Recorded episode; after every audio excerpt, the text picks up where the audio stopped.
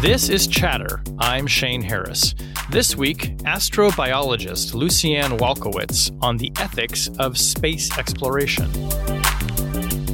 A lot of the ideas that are out there about people going to space is not actually about scientific exploration, it's about exploitation of other planets. You don't want to make space into a theater of war because it is not a confined space. It's something that really affects all nations, whether they are involved in a particular conflict or not. What's the long term plan there? You sell all your earthly possessions, and then Elon Musk is in charge of your survival? That doesn't really seem like a great plan to me.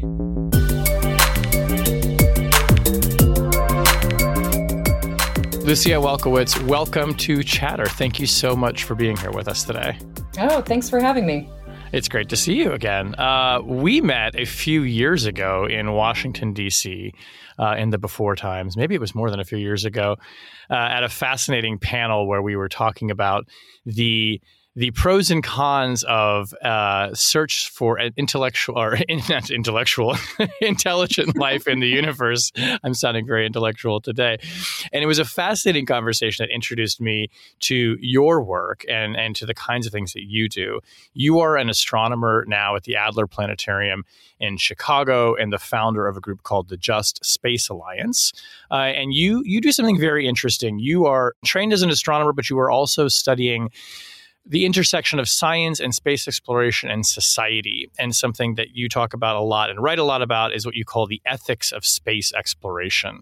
So we'll get into all kinds of aspects of your career, but I want to start with with that question. When you think about the ethics of space exploration, which I don't think is something that really comes to mind for people when they think about, you know, adventure and going out into the cosmos and pushing into the frontier, what does that mean, the ethics of space exploration? Yeah, that's a great question. Um, I often encounter that that people think it sort of has like one meaning, like you know, there's maybe a few ways in which we have to think about uh, ethics in space, and that's it. But really, um, the ethics, or what I often call the social impacts of space exploration, intersects with issues that we deal with on Earth in every way that you can imagine. So it really depends um, on what you're talking about. So, for example, to get make this a little bit more concrete, um, when we send spacecraft, like robotic spacecraft, to other worlds. Uh, one of the obvious ways that ethical questions come up is how well we clean those spacecraft to uh, protect the environments of other planets. Now there's uh, there's sort of scientific, straightforward technical motivations for doing that too. In that if you want to detect life on Mars, you don't want to bring Earth life there and then detect that, right? because then you've you've ruined your experiment, right? Um, but you can easily see how the ways that we think about contaminating other planets um, has a lot of parallels with the ways that we think about stewardship of the environment here on Earth um, to make things you know a little bit more complicated. Uh, oftentimes these ethical questions come up when we talk about humans going into space. So to extend that idea about you know what is right or wrong to do with an environment like mars a lot of times you see in science fiction or even discussions of uh, humanity's future in space uh, this idea that you might be able to transform the environment of Mars to be more like Earth, um, something called terraforming. Mm-hmm. And then you get into questions about what our rights are to an environment that isn't uh, a place that humans currently live. And um, you know whether life exists there or has existed in the past. You know what what is actually sort of um, ethically acceptable to us about what we might do to another planet's environment. Um, because you know, if if trace life does exist on Mars today, um, you know, we might change it to be better for humans, and that might make it worse for life on Mars. Mm-hmm. Um, in which case, you can ask questions like, "Is it okay if humans wanted to live on Mars and life exists in some form in you know these underground aquifers that we think might exist?" Can you sterilize the water that you want to drink? Um, is that to make it possible for humans to drink it? Is is that okay? And then to make it even more complicated, when you talk about humans going into space, uh, there's a lot of intersections with medical ethics. Um, you know, when we do experiments with humans here on Earth, uh, the thing that is uh, paramount above all things is having consent, right? Informed mm-hmm. consent. But we don't actually know what happens to human health and the human body in longer distance, longer term space travel. You know, humans have really just kind of orbited the Earth and then gone to the moon a couple times. right. So, you know, you can't actually completely inform someone about what is going to happen to them. And for example, if they change their mind once they get to Mars or on the way, uh, you can't really, you know, turn that ship around easily right. and, and, come right home. So, unlike a medical experiment on Earth where you can say, you know, I am not okay with these risks or these, you know, effects, side effects.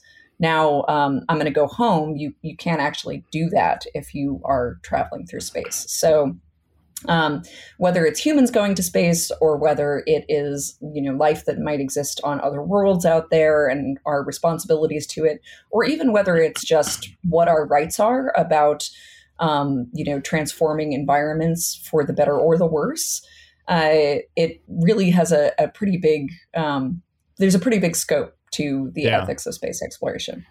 And are these conversations that tend to take place kind of at the table, as it were, as missions are being planned, or um, uh, you know, a kind of uh, plans are being formulated for where we want to go in five, ten years? Like, where does this kind of ethical discussion come into the the charting out of various missions? So, for the most part, it doesn't.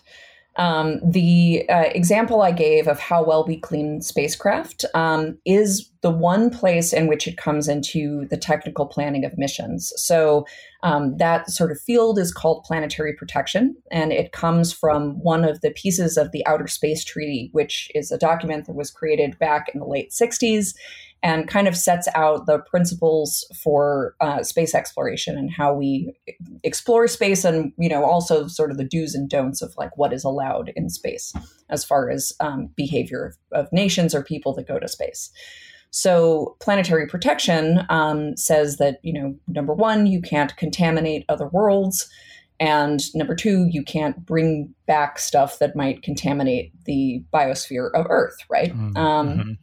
But the way that this plays out in the planning of missions is that there are these different categories of planetary protection that different worlds are subject to, um, and that create very different spec- specifications, technical specifications about um, how much you know earth gunk for lack of a better word is allowed to be on your space robot mm. um, and that includes whether you know you're going to an environment like the moon that we don't think sustains life um, in any form or whether you're going to somewhere that is potentially biologically sensitive like Mars. Um, and it also counts for whether you're going to fly by a world in the solar system too, because there's always the chance that you might crash. And right, you know, planetary protection says if you crash, it better be hard enough to burn up everything on impact. Um, but you know, these larger questions, particularly. Um, questions uh, that I would call the sort of more far flung images that are out there about like humans living or, you know, creating even cities on other planets, um, a lot of that ethical territory doesn't really come into mission planning. So there's some basic medical consent um, that you know astronauts agree to, uh, but it's not really clear how that might evolve for people living and working for longer periods in space. And all you have to really do is look at the labor environment of Earth to pretty quickly see that some of those farther flung ideas about people working, for example, um, on Mars or the Moon, uh, can can pretty quickly get you into uh, what are straightforward labor violations. Um, but of course, you know the people that want to motivate you to go to other planets often don't want to bring that up. Um, right because folks like Musk and Bezos, for example, have really abysmal labor records here on Earth in their other companies, and so they they prefer you just pay attention to the fancy space graphics and not to you know what it's like to be in an Amazon warehouse, for example. It, it does make me think that as it's, it's you know as we talk about um, uh, a future in which you know humans might be colonizing Mars or they might be colonizing the moon, and there's even plans maybe for putting a lunar base uh, up there in the near future. We do think about what I think of as like the more romantic ideas, right? It's exploration, and we're out there and we're doing a thing for the first thing.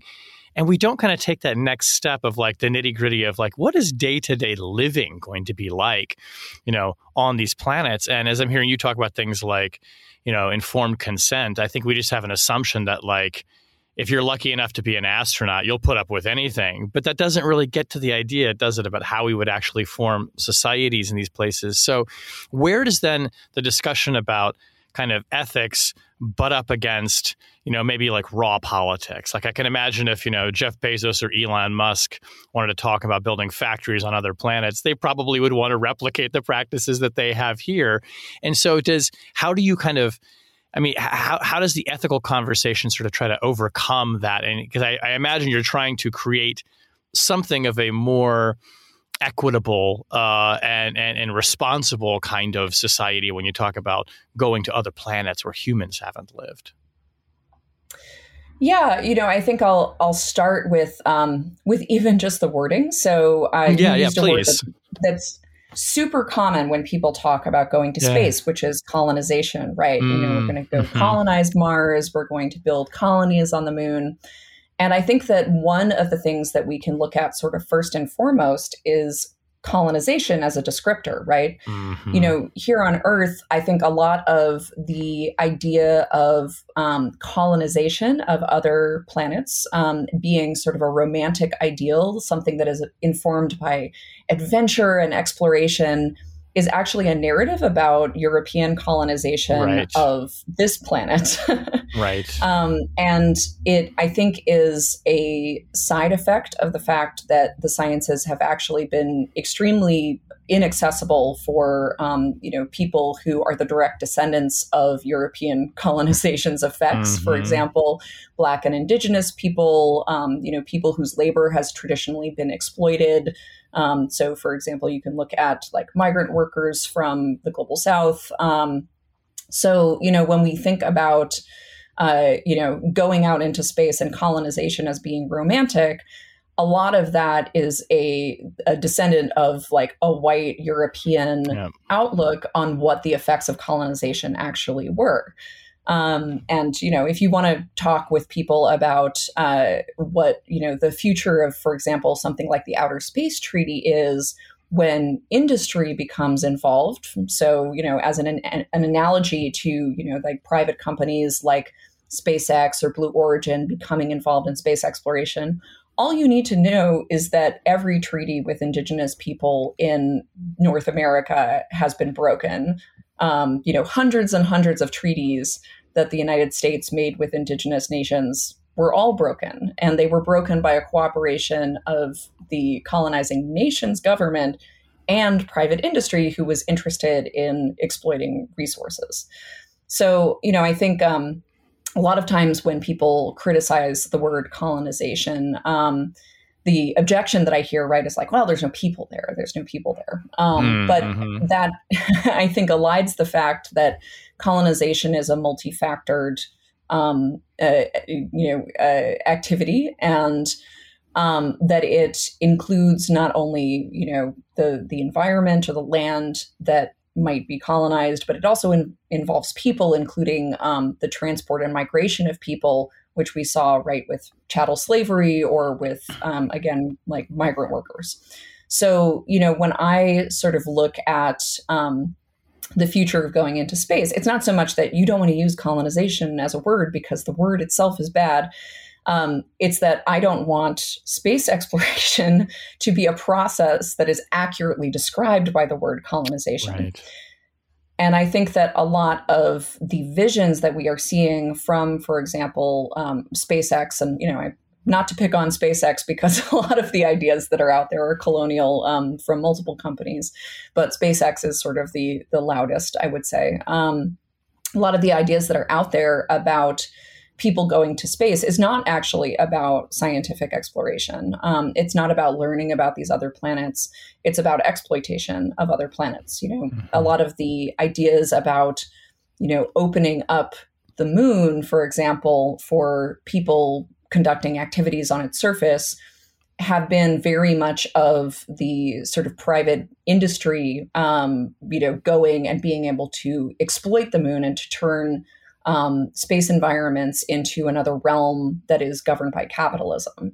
Um, so, you know, I think uh, it's a big challenge mm-hmm. that folks who are interested in, uh, you know, perhaps a a future that is not completely dominated by capitalist exploitation um, to think about how we might go into space in ways that are not that way. Um, in part because we're always, when we talk about space, talking about what we want to build here on Earth. You know, space is this sort of projection screen in in which we sort of imagine our future, right? And um, those futures can be imagined in different ways by different people, depending on what they imagine a good future for them on Earth is like. Mm-hmm. So it, you know, it doesn't surprise me that, for example, um, and this is uh, something that was pointed out to me by Fred Scharmen, who is uh, a professor of architecture who studies space environments. Um, you know, when you see like SpaceX's marketing graphics about like what a city on Mars looks like, they have, you know, this sort of time lapse with different pods that show you landing platforms for their spacecraft and then a city that grows up around it. It looks like LA. There's no urban planning. you know, it's just sprawl. Like none yeah. of the buildings make any sense. Um, you know, there's no common areas. It's just like a bunch of weird random buildings sort of splattered around these landing ports, right? Yeah. And that's that's like a very like libertarian and individualistic way of thinking about the future of everything, not yeah. just the future on Mars, but the future of like what a good future looks like on Earth. Sounds very Muskian. Yeah. Yes. how much of what, what we when we when we when the countries or we as societies take that how, how you want talk about exploring space or you know settling space, putting humans out there to go do human things. How much of that is informed by thinking from the perspective of the military? I mean, I'm thinking about obviously early space exploration is very much it's NASA, but it's driven by the military. The, the astronauts are pilots; they're coming out of a military culture. You know, we think about weapons in space. You know, I am sure. I think during the Cold War, maybe there were thoughts about military bases on the moon. Does does military or security thinking inform a lot of how we think about space exploration? Yeah, absolutely. Um, you know, I think that uh, from the very, very earliest days, um, space has always been, you know, people throw around the word private public partnership, right? Um, but the very earliest things in space were satellites for reconnaissance, right? That were built by not just the military, but you know the military contracting private companies um, and working with private companies to build the infrastructure to do surveillance from space. So if you look at the um, the Outer Space Treaty, for example, um, people tend to think of it be, as being very high minded in that uh, you mentioned military bases on other planets, right? That's actually not uh, something that is allowed according to the Outer Space Treaty. Um, and there are uh, certain things like, uh, you know, weapons of mass destruction are not um, permitted to be in space. But you know, there's there's a lot of smushy language in there.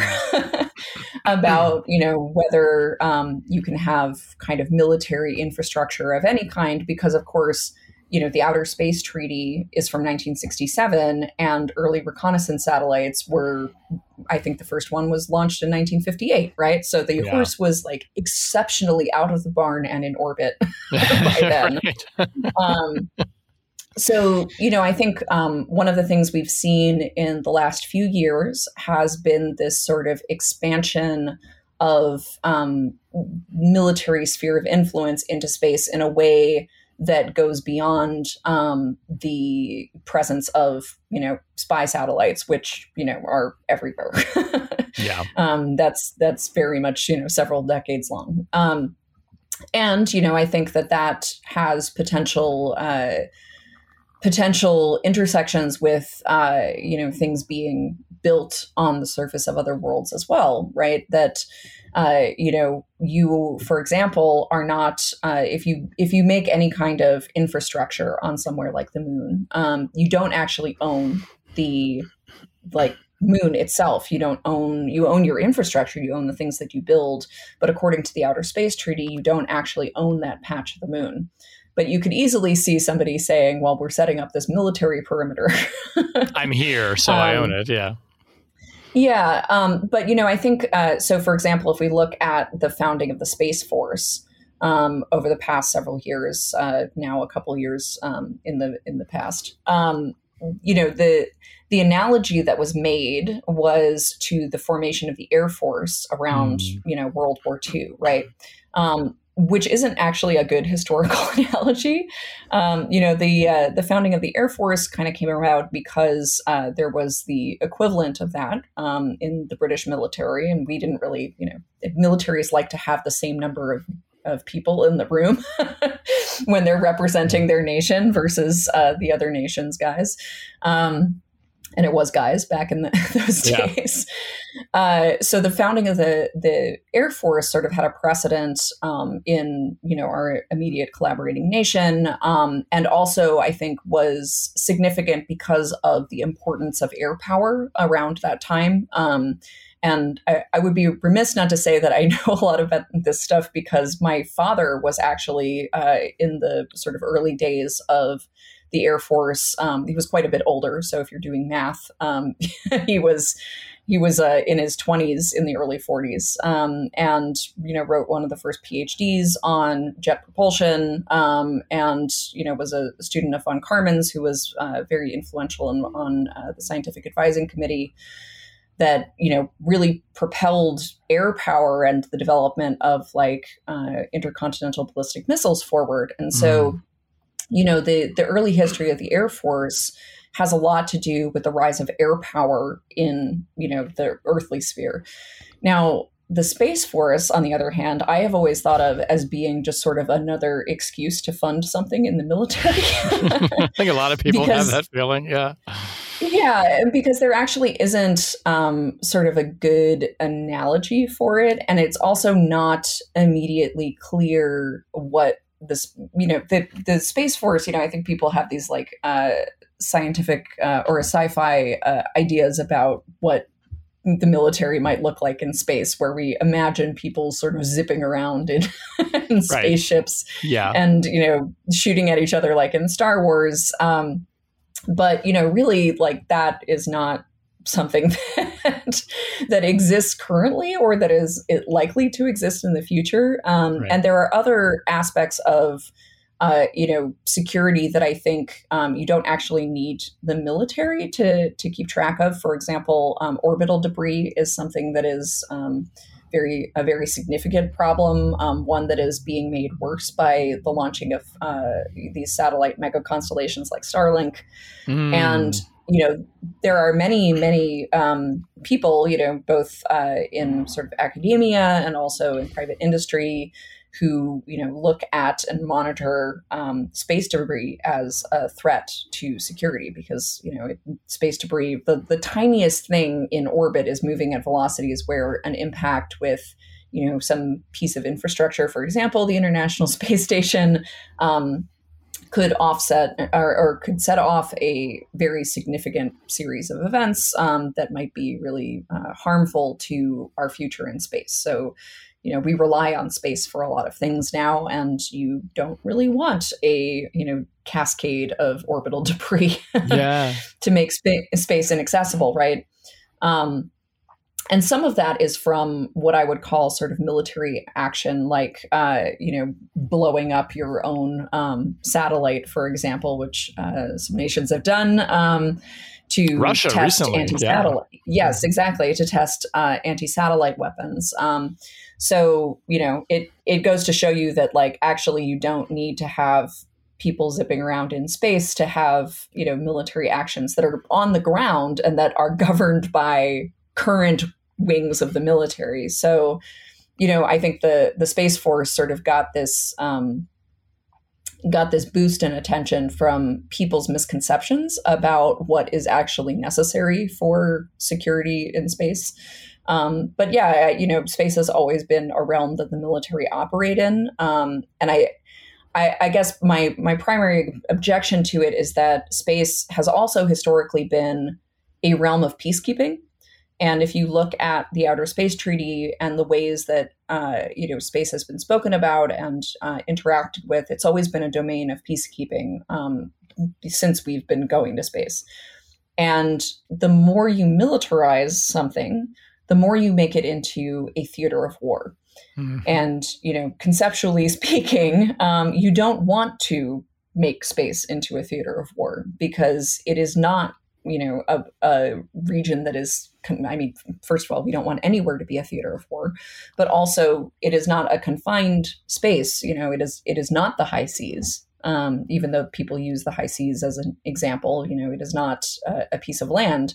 It's something that really affects all nations whether they are involved in a particular conflict or not. So it's really beneficial actually for for most people on earth for space to remain a domain of peace and not a theater of war there, there's a lot of talk there. Well, there's often talk about exploring space. There's often a debate about whether we should be scaling back our space program and focusing more on issues here on Earth. But it does seem like there's momentum towards sending people back to the moon and kind of an ambition of eventually a, a, a human mission to Mars.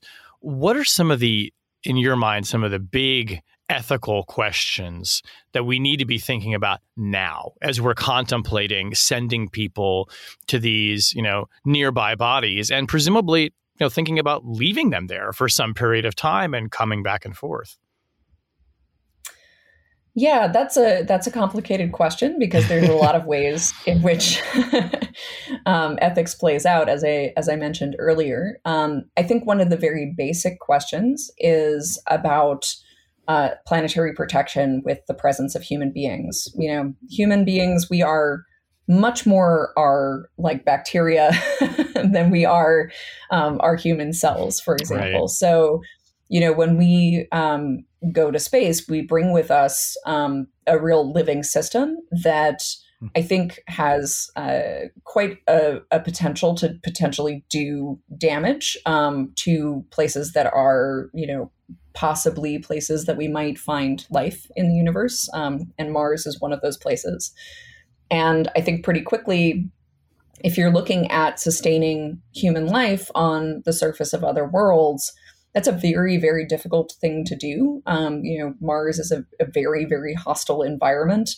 Um, and, you know, terraforming uh, you know, this idea that we can turn Mars into being more hospitable to Earth, first of all, doesn't work. Um, like, hate to burst like people's not, bubble. Yeah, yeah, yeah, yeah. Sorry. Um, so there are ways of doing it that might, you know, take advantage of the environment, like living in lava tubes or caves, for example. Uh, but it's difficult to sustain human life without interacting with the Martian environment in some way. And that might be something mm-hmm. like is it okay to sterilize the water if the water contains biota that are like your first sign of life on another planet beyond I mean, Earth, which would be like to, a huge scientific discovery. I mean, just even like pause on that for a second, like the idea that we would be there and, you know, have this question of, well, there's this water that has a foreign microbe that we've never seen that is, as you say, evidence of life on another planet. And then it's like, can we drink this? And if we do, what should we do with it? I mean, it, you immediately run up against these problems when you're trying to talk about sustaining life on another planet. And one imagines that, you know, you would, ab- I would think, say, like, like, no, don't kill it for crying out loud. What are we talking about? but I mean, but if you're going to put people there, where are you going to get the water from?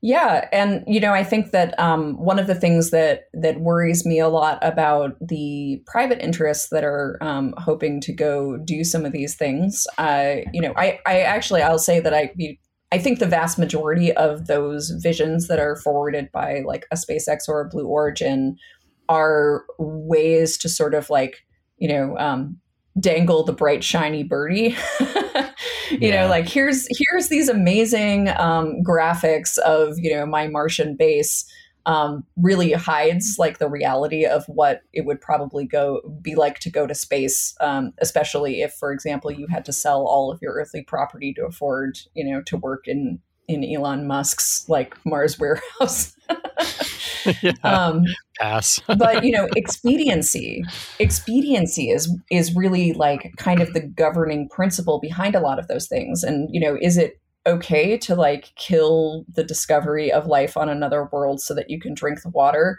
ethically probably not like scientifically i would be very upset as like a, a astrobiologist if that were to happen um, but for expediency's sake you know if your if your idea is that the the uh, survival of humans on the planet is the most important then then maybe. Um, you know but i i think uh, really when we start thinking about that uh, it it depends on whether you want to send large numbers of people, whether they are going to stay there for a long period of time, um, you know, what they're actually going to be uh, permitted to do on the surface, and also what are the potential benefits to human beings going to space. I think is a is a really relevant question, right? Because we can learn a lot about other worlds by sending robotic spacecraft, and you know, I I think sometimes there's a there's a tendency for me to sound like Debbie Downer when it comes to space and humans, particularly going to space. But there are there are ways in which I can imagine human presence um, making more things possible. So when we explore the deep ocean here on Earth, right, a lot of times we send robotic craft that are being operated not in situ with you know like you don't necessarily have to have humans go down to the deep ocean, although they sometimes do.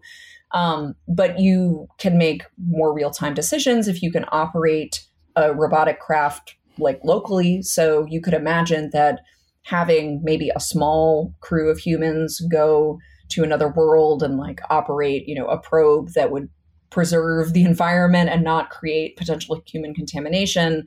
Um, that might actually make it uh, easier and um, possible to do more complicated experiments on the surface of another planet. So I could see that there would be potentially some benefits there. Um, but you know that that's very different, right? Than let's build a city on the surface of Mars. Right.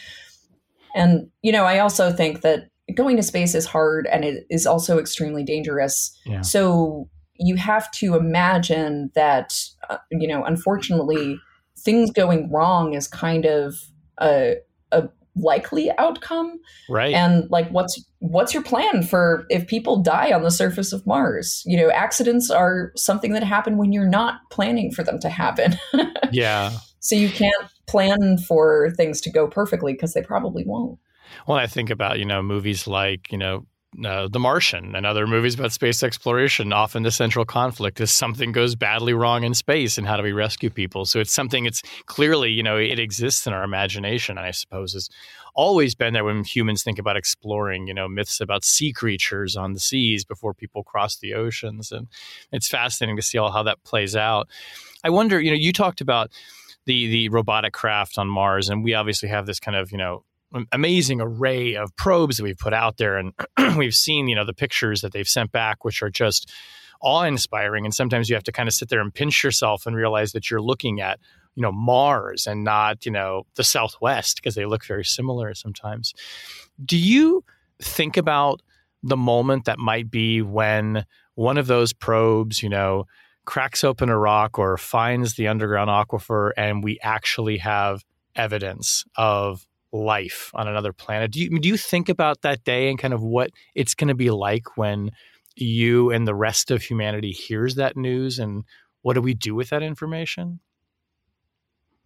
I do think about that a lot, um, and you know, I think um, some of this is informed that it by in the fact that in the late 90s we actually thought that that had happened that's right yes tell that story right. yeah yeah. So, um, you know, in the late 90s, there was this discovery of, or this announcement of um, the discovery of possible, like, fossilized life in this Martian meteorite. Um, and this was huge news. I remember that I was I was in high school and I was at the sort of very beginning of being curious about science. Um, I grew up in New York City and I was like doing this summer like high school student program at the New York Academy of Sciences um, where I was like working in a lab. And so we got to hear a talk about this. And I remember being like super excited. And of course, later on, unfortunately, it turned out to be a false alarm. You know that the structures that were observed in this Martian meteorite um, can be produced through regular old geology and not biology. Sadly, wah, wah. wah, wah. sad trombone. Um, so you know, I think that a lot of times. Uh, and this comes up a lot, right, with the search for extraterrestrial intelligence, is there's this uh, this notion amongst you know astronomers and astrobiologists that like definitive signs of life beyond Earth is going to be this like soul rocking huge moment for all of humanity. And honestly it'll be probably a huge moment for some of humanity. uh-huh, uh-huh, uh-huh. Um, like it would be a huge moment for me, for yes. example. Like I would be incredibly excited, like over the moon excited, to yep. use a very apropos phrase. Um, and and I think it would be hugely scientifically significant. However, um, you know, I'm a person who does a lot of like science communication and speaks with people who are not scientists about science and specifically about space a lot. And what you have to realize is that, you know, a lot of people already think that there is life beyond Earth mm-hmm. and kind of take it as a given that there is life beyond Earth. So that and and those people I would say range hugely in scope. So for example, um, a lot of people don't realize that um, funding uh, for SETI historically uh, has That's been the search championed. for extraterrestrial intelligence. Yeah. Yes, thank you. Um, funding for the search for extraterrestrial intelligence, specifically using, for example, radio dishes to look for life signals that there's technologically advanced life out there sending messages a lot of that has been championed in Congress by uh, senators and congressmen who are, are, Mormon, because Mormons are, uh, excuse me, let me start that sentence over again. Um, alien life beyond Earth is canon in Mormonism. So you have folks who, for example, religiously believe that there is life be- beyond Earth and that we should go and find it. Um, you have folks who believe, for example, that UFOs, uh, you know, unidentified flying objects, are spacecraft that are visiting Earth. A huge mm-hmm. number of people in the United States believe that. And so, you know, and then there's the folks who are sort of, I would say, like vanilla believers in aliens who are just like, oh, yeah, well, obviously, like there's got to be life out there somewhere. Um, and and those so who think they've been visited by them, yeah. yeah, exactly. So, you know, I would say that the sort of belief that there um, is life beyond Earth, you know, to scientists is very, very important to find proof of these things, and then not just like proof one way or the other. Like, like you know, science is never this binary yes or no question. It's also, you know, what can a discovery um, make for us in the in the way of future interesting questions. So, like, if you found that there were, um, you know, biota of some sort, you know, say uh, bacteria, you know, viruses, tardigrades, you know, microscopic animals um, on, you know, Mars in some form, the immediate question would be like, let's study it. Let's figure out whether there was perhaps an independent origin of life on Earth, or is this life related to us in some way? Because we know that, for example, we find chips of Mars in the form of Martian meteorites here on Earth. So we know that the planets exchange um, material. So, you know, are they cousins? Are they completely different? You know, what can that teach us about the rise and origin and evolution of life in general? Those are all the questions that would would come up immediately, I think, um, for people who are curious about life. And you know, I think broader beyond scientists, um, you know, what we we call sort of misleadingly the general public, which is a wide variety of people. Yeah might have some of those questions too, but some people might actually just be like, well, yeah, I, I know. right. Of course there is. Yeah. Yeah, actually, of course there yeah. is. Like, didn't we already know that? right. It's a good segue to talking to some of the things that we discussed when you and I first met a few years ago about the questions and even the ethics around the search for extraterrestrial uh, intelligence. Uh, fun fact, by the way, if people have seen the movie Contact, which of course is all about Jodie Foster playing this scientist who detects a signal uh, of intelligent life in the universe. The clip in that movie where President Clinton is seen commenting on the contact is actually real footage from when he commented on the meteorite back in the 90s, which is like sort of like just yeah. like a fun little thing. That was they, they pulled it out and they just sort of repurposed it. Um, but let's talk about this because you know w- one of the things that came up in, in our discussion a couple years ago was the, kind of the immediate question.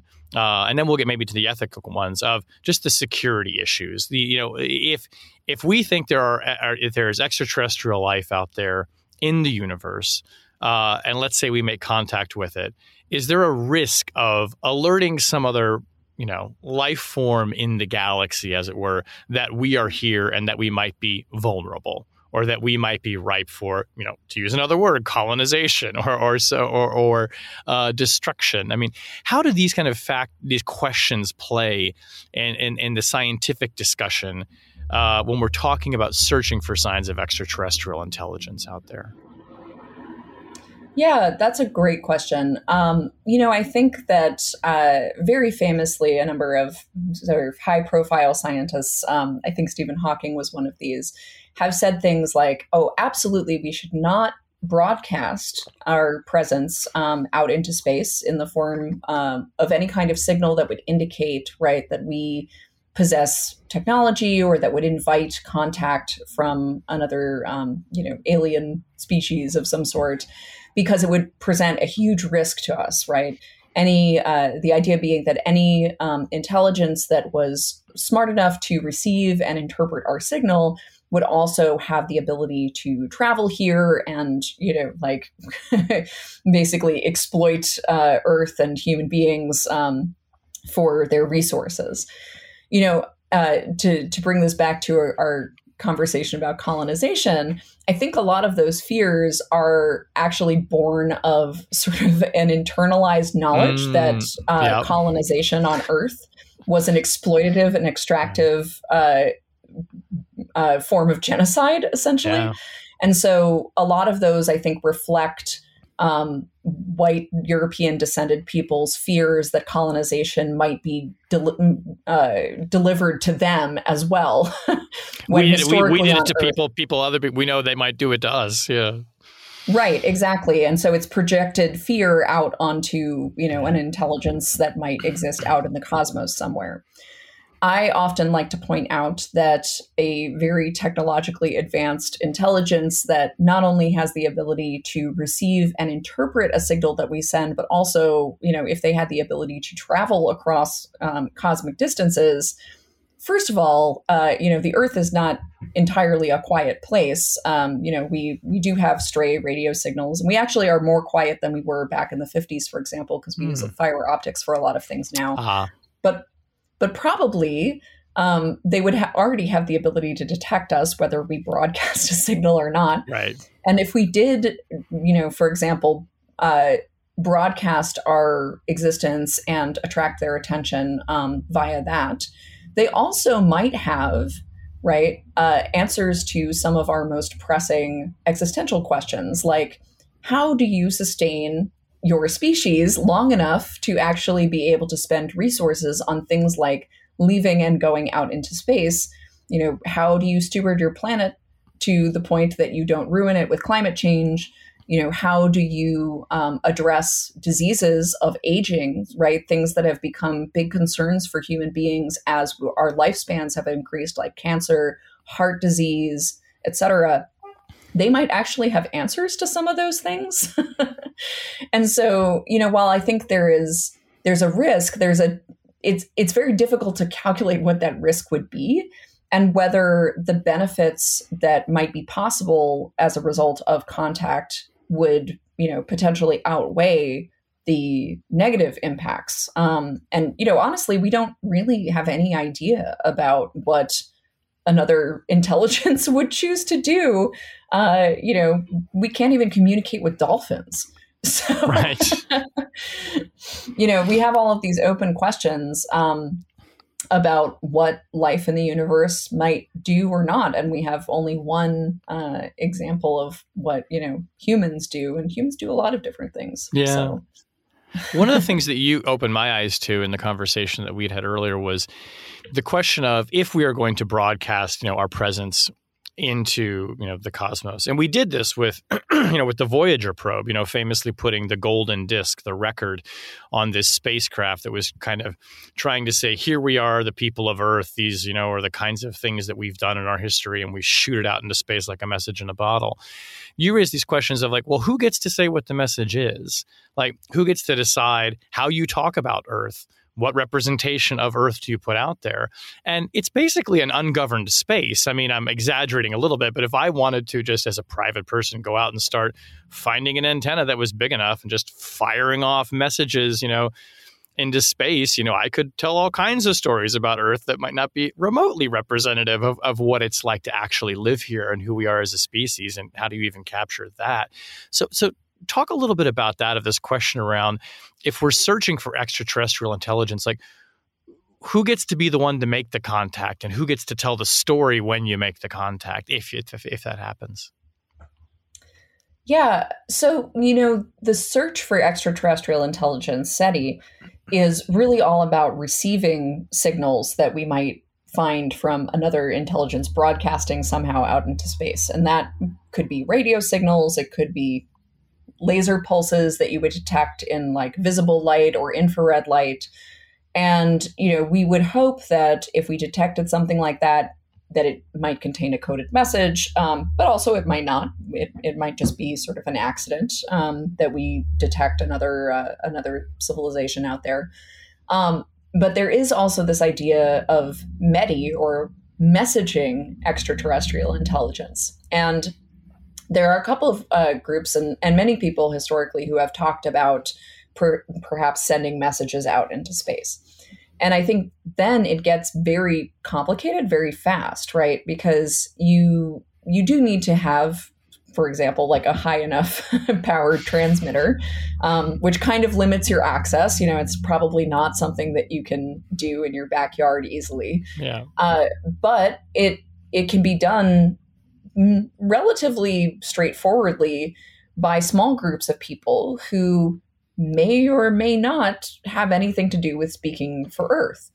And, you know, SETI itself, the actual like effort to detect signals from beyond our planet, is a very international effort. Mm. Um, you know, there's lots and lots of um, ways in which the SETI community of researchers intersects with astronomy, which is also a very international effort more broadly. And so, you know, I would say that there's a lot of conversation about what we should do, and, and not just scientists who are, you know, natural science or physical science or biological science, but also social scientists. Um, you know, one of whom is Kathryn Denning, who has done a huge amount of work um, on this issue and is an anthropologist and has a lot of things to offer her expertise being um, you know very much situated here on earth but applied to seti you know there's a lot of conversations about like what we would do if contact were to happen um, because it might be that the the person or people who receive such a signal would be a very small number of people you know whoever's using the telescope that night but METI, on the other hand, um, is I think really potentially risky. Uh, I think this is maybe actually the the only thing that me and Elon Musk agree on. oh yeah, we were both signatories of a statement about a decade ago saying to not send signals out into space that that it should be something that is an international effort if it happens um, that it should be something where the message is, you know, broadly agreed upon, and the decision to send that message is broadly agreed upon. All of which are extremely tall orders. Like I'm, you know, I don't have any illusions about that, but you know, it is something with significant potential outcomes that you perhaps don't want a group of five people, for example, to be in charge of speaking for the entire planet. Right. Especially because the people that have access to things like large radio dishes tend to be very inequitable um, and really don't speak for uh, for the entire planet in any sense. Even you know, like what should we have for dinner? Kinds of earthly realm questions. Right. Right. Um, yeah. So, but I, I, I don't think that necessarily um, it makes any sense to think that like you know another intelligence is going to come here and like exploit us when we really could learn quite a lot from from them. Maybe who knows.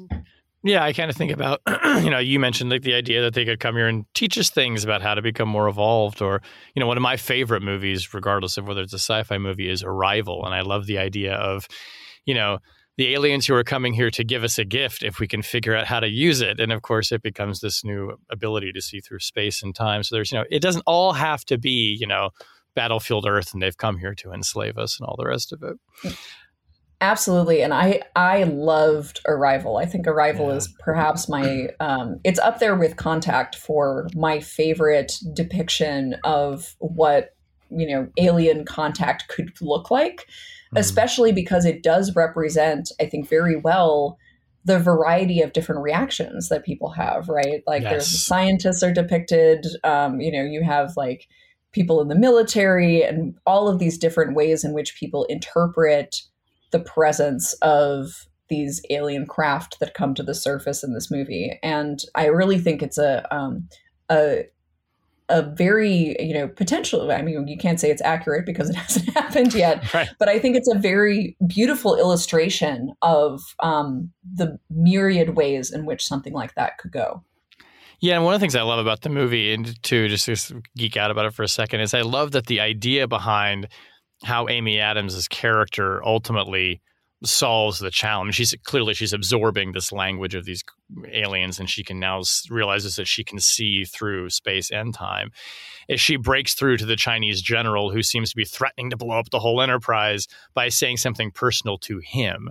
So it's like it has to like he has to understand something personally meaningful to see like the bigger picture. And there's it's just a very interesting movie of the way that it plays with what people's reactions would be. And you could easily understand, you know, that if you were a general charged with protecting a country and you're like we've just decided that these are hostile craft and you know what we're we're we're cutting off the communication we're defending ourselves and i love the idea that there are just so many ways that it almost goes wrong uh, and ultimately, in the end, it's, it's a great ending. But uh, I like that it didn't just stick to this sort of one, you know, like the Independence Day model. Which don't get me wrong, I like Independence Day. I think it's a fun movie. But um, you, you, mentioned uh, uh, growing up in New York City um, and and and doing programs around astronomy. Did you always know you wanted to be an astronomer from a young age? No, actually, not at all. Um, you know, I grew up uh, mostly in New York. I lived for a little while in LA, and um, I really wanted to be uh, sort of the first science thing that I wanted to be was a marine biologist, uh-huh. um, which I, I think is like a very like '90s thing. It's, yeah. it seems like a lot of yeah, people really want like to I be marine yeah. biologists. I feel um, that. I feel that. Yeah.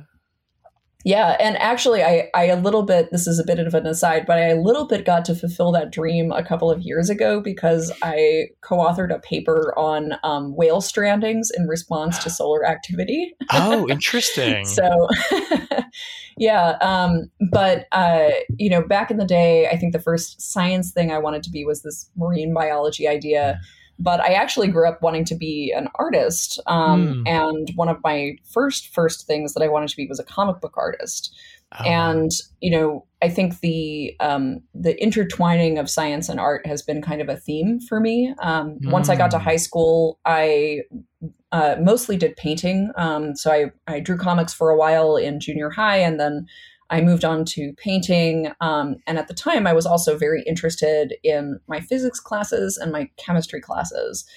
And I really was like, well, I'd really like to combine these somehow. Um, and in my family, it was like considered very unacceptable to go to art school. Um, and I was kind of under a lot of pressure to choose science instead, which, you know, I really like science. So that's good for me. Um, and so I really wanted to combine physics and chemistry. And the New York Academy of Sciences used to have this program where they would take uh, high school students and put them in labs. Um, I mean, not as not as test subjects, but as lab assistants. yeah, yeah, free labor um, yeah, yeah. during the summer. Yeah.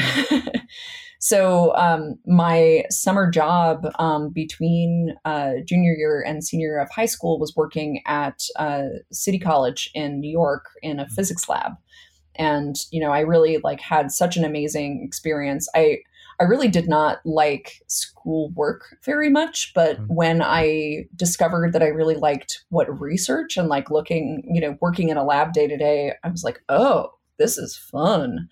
Um, and it was actually the program coordinator who had placed me in that lab who was like, oh, you know, you talk a lot about like combining physics and chemistry. Have you ever thought about astronomy?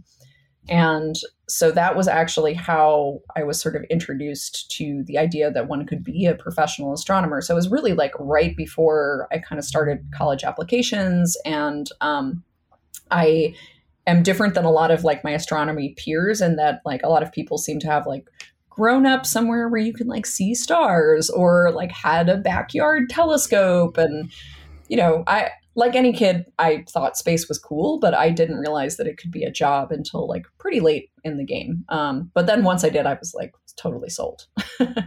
Who did you have role models or people that you could look uh, look to as i want to be like this person or, or people who mentored you and kind of took you under their wing um, yeah, I actually have really benefited in my um, life and career from having excellent mentors. Um, one of the the things that I think was very significant to me in retrospect was that uh, my that research position that I I had as a high school student was in the lab of a woman named Dr. Myriam Sarachik, who is a solid state physicist, um, which means that she works on things like semiconductors.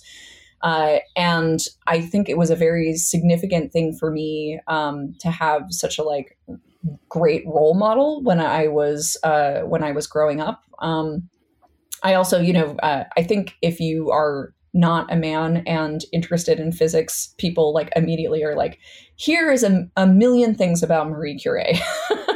right, um, right. Famous lady scientist. yes, exactly. Um, and so, you know, I think uh, it was important to me to have, you know, real life role models. Um, yeah. And also, I just had great mentors uh, when I was an, in undergrad. You know, I, I really was very fortunate to go. Uh, I went to Johns Hopkins um, and majored in physics, and I was very fortunate to start working um, pretty early on doing research as my work study in college. And I worked on a team that was at Hopkins uh, for the Advanced Camera for Surveys, which was the um, camera that was installed on the Hubble Space Telescope oh, in cool. uh, 2002. So my job was testing the detectors or analyzing the test data from the detectors for the advanced camera for surveys. Wow. and then i got to go like see it be launched um, for the the hubble servicing mission. So i got to like go to kennedy space flight center and like see the space shuttle launch which was unbelievable. Like an amazing amazing experience. Um and, but i you know i really had wonderful mentors um, that were there uh, and I had excellent mentors through grad school as well. And you know, I can't I can't under uh, uh, underemphasize like how important it was to have people that I worked with who were you know so encouraging um, and supportive of me as like a young scientist. Did you ever want to be an astronaut, uh, or and do you still want to go into space? You know, if you are an astronomer, people always ask you if you want to be an astronaut. And I will just say that, like, if you are a modern astronomer who watched the Challenger explode as a child in mm-hmm. school, mm-hmm. you know, I I only realized this actually a few years ago, ironically, that um, I have never really like had a super strong drive to be an astronaut or to go to space myself. And then I was like, oh yeah, because I watched the space shuttle blow up yeah. on television. I was like, thanks, I'm good. I can study it from here. um, you know, I think if if somebody were to be like tomorrow, like, hey, uh, you know, get in loser, we're going to space, I would probably I would probably go. Um, but it's not a huge drive for me. Um, mm-hmm. I actually really like planet Earth um, yeah. and really am very grateful for all the ways in which it supports my life. And so I think it might be fun to go to space, but also I really like it here. you mentioned, you know, Elon Musk and Bezos, and obviously we're we're in the midst of this period now where you know billionaires are sending themselves and their friends and other people as well into space and creating what you know I think they hope will be a kind of a commercial venture where you know, maybe ordinary people or people without the resources to buy the big expensive tickets can go into space. But what do you what do you think about that? I mean, is it is this a generally positive development? I mean, or do you think it's not very serious? What are your what are your thoughts on the whole private space exploration as it's you know, and separate too from the fact that you know corporations have been you know launching satellites for decades, and there's a whole history of privatization in space, but really, you know, the, the, the things that we're seeing now of, you know, people shooting up in rockets and sometimes coming right back down, sometimes staying up for a few days. Yeah, I think um, I feel like I'm less interested in the actual physical act of space tourism itself than I am in its narrative function. So, you know, mm. if you look at like the things that extremely wealthy people spend their money on you know there's there's all kind of stuff if, if you want to spend a lot of money to go into orbit and come back down again knock yourself out you know like people have been doing things like climbing everest uh, you know and and doing all kinds of kind of um, adventure tourism uh, you know i would point out to often to detrimental impact um, sure. on earth for long long periods of time so, you know, I think that uh, for that to exist, you know, it's not my cup of tea, but like rich people gonna rich people. However, I do think that there is this narrative around, you know, the Branson and Bezos of the world going into space that it is somehow opening up space to be accessible to more people. And I don't really think that that is what it is doing um, I think it, you know, it still paints a picture in which uh, the extremely wealthy become the gatekeepers of space. And even if the people who are going to space themselves are extremely deserving, you know, like uh, Sian Proctor, for example, um, who was the the pilot of the SpaceX Inspiration 4 mission, um, you know, Dr. Proctor like is an extremely accomplished scientist herself and is you know has been a finalist for uh, being an astronaut and um, is exceptionally qualified to serve in the role that that she served in. Um, but you know, on the other hand, like it's still this uh, sort of um, gatekeeping situation where you have the uh, the whim of extremely wealthy people being the arbiter of who gets to go into space.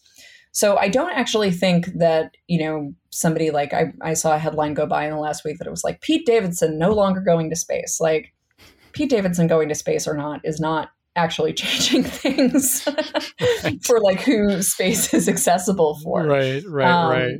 And and so I think that uh, the the narrative function of a lot of space tourism is kind of trickle down economics in mm. that it posits that well very wealthy people are going to do this first and then that's going to create an environment in which you know you ordinary person are going to be able to do this as well and you know uh, there there have even been times for example when elon musk in the past has said things like you know, oh, it'll eventually be so affordable. It'll be $200,000 to go to space. And, you know, not, not everybody has that, but they'll, they'll, for example, sell their home and then use that to like go live on Mars. And it's like, okay, well, let's break that down. Um, so, first of all, not everyone's a homeowner.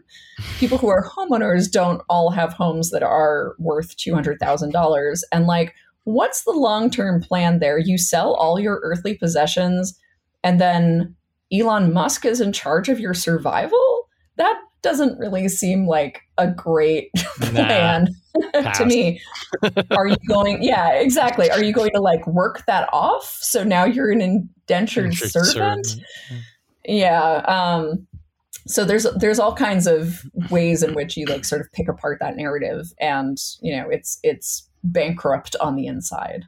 Is there a better answer to it? I mean, I I mean, I'm just spitballing this, and maybe it's not even practical, but you know, obviously, I mean, NASA and the man's, you know, or you know, sending human beings into space, it's not really doing such a robust job of that, I guess, anymore. I mean, we you know we used to hitch flights with the Russians. I guess we're probably not going to be doing that anytime soon. Obviously, the space shuttle program has suspended, but you know, I don't know. I mean, I'm just imagining like you know NASA, like build a space bus and like take kids on field trips. And and again, it's a highly dangerous pursuit. I don't want to minimize that, but I do wonder if if there's a way to kind of you know.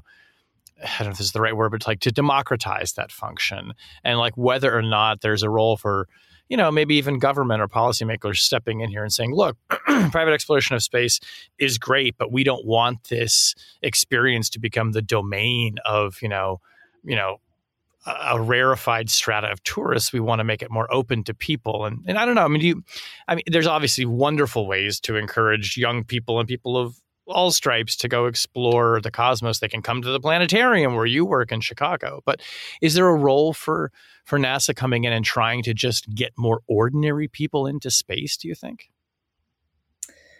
Well, first of all, I'd love to see the permission slip that you would have to sign to put your kid on the space bus. Child may not come back. yeah. Right.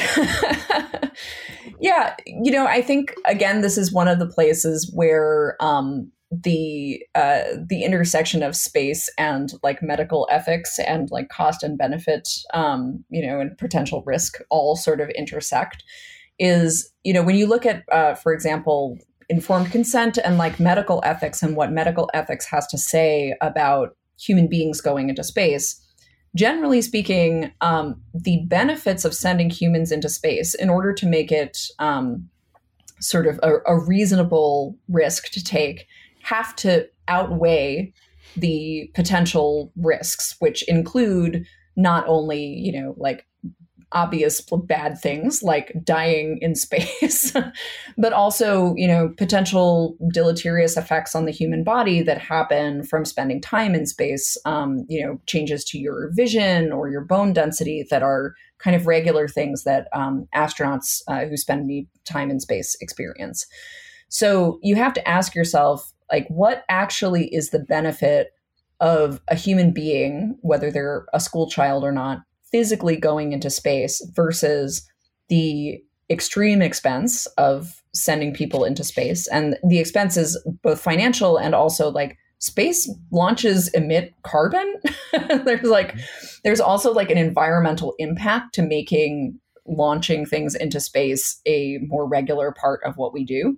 Um, so you kind of have to look at this like multi-factored question of like what is the actual impact um, you know, people have been inspired to be curious and explore space in a variety of ways that don't have anything to do with physically going there um, for millennia uh, of human existence. Um, yeah. And you know, I I would be hard pressed to say that like just sending more people physically into space is something that is um, so important that it outweighs the risks and the potential negative impacts um, to you know our own planet as well. Uh, so you know I do think that there um, there are ways to make space more accessible. You know. Uh, earlier we talked about milita- militarization in space and how um, there's this intimate tie with like astronauts in the early part of the human space uh, program being you know drawn from like fighter pilots and having these military qualifications. And that has loosened up in um, you know in more modern history. But for example there's still uh, a very um, confined idea about like who is capable of going to space and there are signs that that's that's broadening up a little bit. So the European Space Agency, for example, um, is running a pilot para astronaut program where they are looking at uh, the potential for disabled people going into space. Wow. Um, the definition of disabled people in that call is also extremely uh, narrow as well. Um, but you know, when we think about who is capable of going to space, it often reflects our ideas about kind of you know what a what a spacefarer looks like, which are often informed by the biases that are present in our society. So, you know, the typical astronaut is like white and male, um, you know, able-bodied and not just able-bodied, but like particularly athletic, etc. But you know, there's been many, many scholars of um, disability and technology. For example, uh, Ashley Shew, who talks about the fact that like space disables all of us, right? Yeah. Um, the kinds of medical interventions that are necessary for astronauts living and working in space are things that people here on Earth who have disabilities and have to, for example, take medications, do particular kinds of exercises to like offset um, whatever happens to be happening in their bodies. Like those are things that uh, you know disabled people are fluent in that are actually not the natural language of somebody that doesn't face any of those uh, things here on Earth. And so, you know, a lot of times uh, our ideas about who is an astronaut reflect just sort of uh, our ideas about like who is more worthy on this planet. And there are many, many ways in which we could be broadening who we think about of as worthy and deserving of, you know, not just um, the ability to go to space, but like the ability to thrive on Earth. So there's there's plenty of space, I think, to open up our ideas about like who can go to space and also to make it possible for more people to go to space for example by making space science and stem education more uh, accessible for people who have been historically excluded so you know many people of color um, people with disabilities like all of these groups that face bias in other places in our society also have experienced exclusion from STEM fields um, and are, are actively driven out of STEM fields in many cases. So, you know, there's a lot of work to do. Um, most of it happens here on this planet. yeah. And, you know, as you were talking, I was just thinking it's, you know, we, we have these presumptions exactly about what a space explorer, spacefarer looks like. And I thought I would love to talk to somebody who's gone into space who is visually impaired or who can't see. I would because we always think of space as being the big experience of it is looking back at the planet and what you see. I would love to know what it would be like to talk to talk to a blind person who's traveled in space and how they sensed that and interpreted an obviously otherworldly kind of experience. And and we and it just never occurred to me that like why aren't we seeking out people who have different sensory um, abilities and, and ways that they relate to the world to just get a broader sense of what's it like to be a human being floating around out there and, and how we kind of we understand the experience narrowly if we're only picking a narrow group of people to go do it and then come back and talk about it yeah absolutely and you know i think um it your example of blindness i think is particularly interesting because eyesight is one of the things that experience uh, that astronauts experience um, negative health effects from, right? Like mm, the yeah. changes in pressure in the eyeball, um, the fact that uh, astronauts tell you that when they sleep and their eyes are closed, they still see little sparks occasionally, and that's from uh, high energy radiation impacting their retina through wow. through their closed eyes. Um, so we know that eyesight is potentially something that would be affected by spending long periods of time in space. And furthermore, um, so I am in a movie that just came out uh, couple of weeks ago um, by Rudolph and Herzog, um, so narrated by Werner Herzog, called "Last Exit Space." Oh wow! That um, is all about these ideas of like going to space. And uh, my colleague Taylor Genovese is in there um, talking about how, you know, if you go live on Mars, the chances are you're going to be underground. And so this idea that you're going to like go and like look out at the surface is maybe something you'd get to do occasionally, but the surface of Mars is extremely impacted by radiation. it would be quite quite uh, dangerous. So, you know, we we have these ideas that like astronauts are just going to go out there and like look out the window the whole time. Um, but in fact, you might you might not actually be looking at a particularly nice view, right? um, for really most of the time that you spend in space. Right. Um, as we're as we're wrapping up here, I want to ask you one com- question. is kind of tied to current events and uh, something I've been covering a lot in my work as a journalist too, in, with the war in Ukraine. And you know, Russia has played historically a very big role in space exploration. Obviously, they had a a manned space uh, program like we did. This space race propelled technological uh, innovations. Uh, I, I, would note that the Soviet Union put a woman into space long before the United States ever put a woman into space, uh, and, and, and, they held many important records. And of course, our astronauts um, have hitched rides on Soyuz rockets and on other spacecraft as well. What's going to happen now to Russia's role, do you think, in, in the international or just even its own exploration of space, while where this country is now becoming just isolated economically by the world because of you know its its leaders' decision to to invade another country? What does the role for Russia look like, do you think, in exploring space now? You know, I think that certainly there are aspects of earthbound cooperation that are going to be impacted um, by the relationship between the United States and Russia specifically. Um, and you mentioned, for example, people going into space, um, you know, has long relied on, since the discontinuation of the shuttle program, our ability to send human beings up to the International Space Station, for example, has relied on cooperation with Russia and being able to um, launch from Russia. So there are certainly some very straightforward ways in which, um, you know, our uh, deteriorating uh, relationship with Russia is going to be impacted. However, I will also point out that the International Space Station um, is a great example of the ways in which space has been a domain of peaceful international cooperation. And you know, the the head of Roscosmos, the Russian space agency, Rogozin, loves to go on Twitter and rant about you know like detaching the Russian module from the International Space Station, and, and says all of these like ridiculous inflammatory things about what is going to happen in space. But honestly, like the International Space Station relies on international cooperation and has done so through many, many tense times in the past. Um, and you know, like the the cosmonauts are not going to detach the Russian right. module of the space station. You know, like why would they do that uh, when they are up there? And yeah. you know, like they're not going to deorbit the thing that they're in.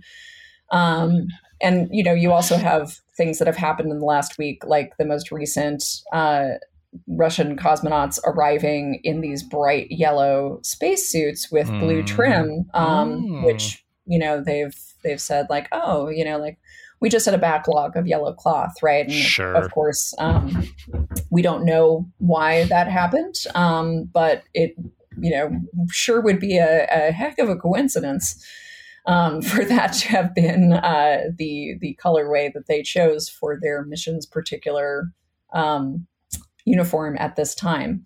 So I, you know, I think that that the International Space Station shows us that like things in space are likely to sort of continue um, the way that they have been, at least as far as places like the International Space Station. But certainly, you know, the things that happen on the ground absolutely do impact our ability to cooperate in space. And so I think, um, you know, the the cooperation that we've had, not just you know sending humans to space, but also like the presence of you know uh, Russian personnel at international space launch facilities.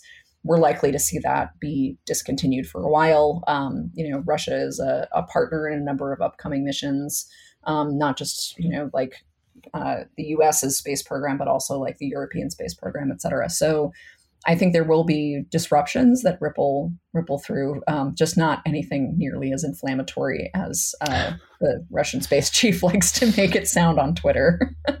that that's good to hear. I'm glad for that. Um, so our very our tradition is on the very last question on Chatter. Uh, I reach into I have here the Chatter box, which contains a Ooh. series of pre-written questions, which I'm going to pull one at oh random and ask you that question. So here we go. How exciting. Okay. Yeah. Um, okay, so most of our, I, I, I, may adapt this one a little bit because many of our guests who come on are work in the national security field, and you work in fields obviously that are adjacent to it. Um, so you can take this question literally, or you can change it. Uh, the question is: Tell us your favorite or least uh, favorite spy movie or political thriller or TV show. If you want to change that to space, you also can. But if you do have a favorite or least favorite uh, in the category of spy, political thriller, or space or sci fi, uh, what is it? This is a very easy one for me because I just oh, rewatched this movie and I love it. Wag the Dog.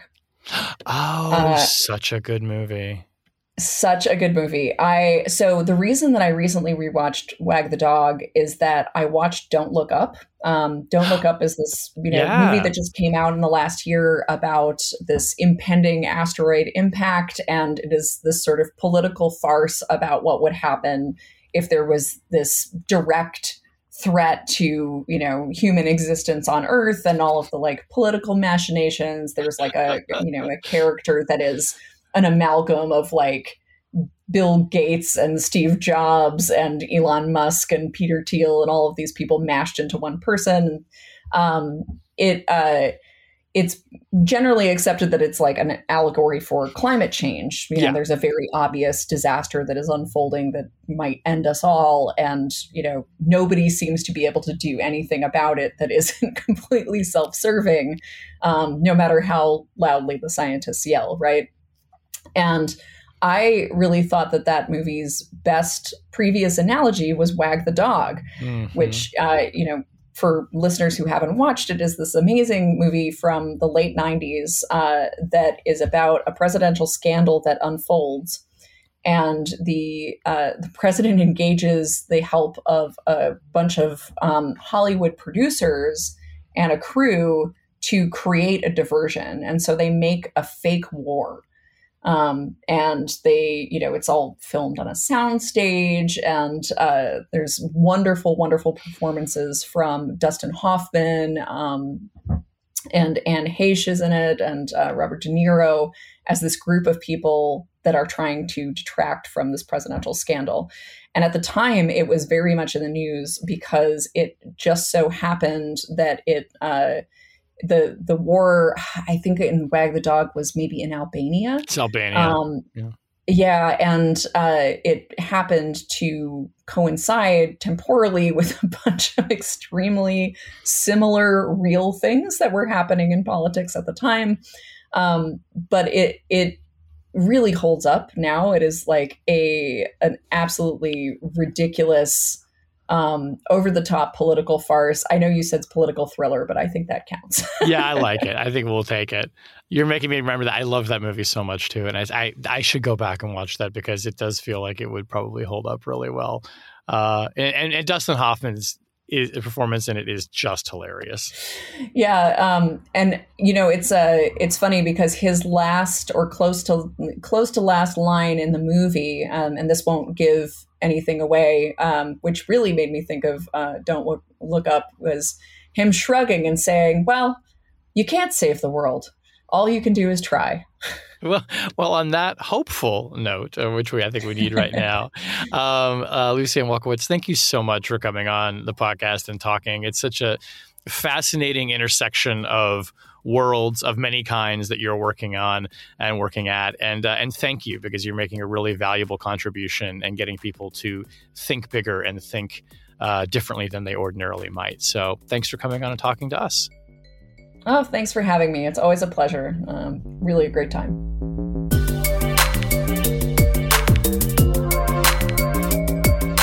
That was Chatter, a production of Lawfare and Goat Rodeo. Please subscribe to the podcast and find us on Twitter at That Was Chatter.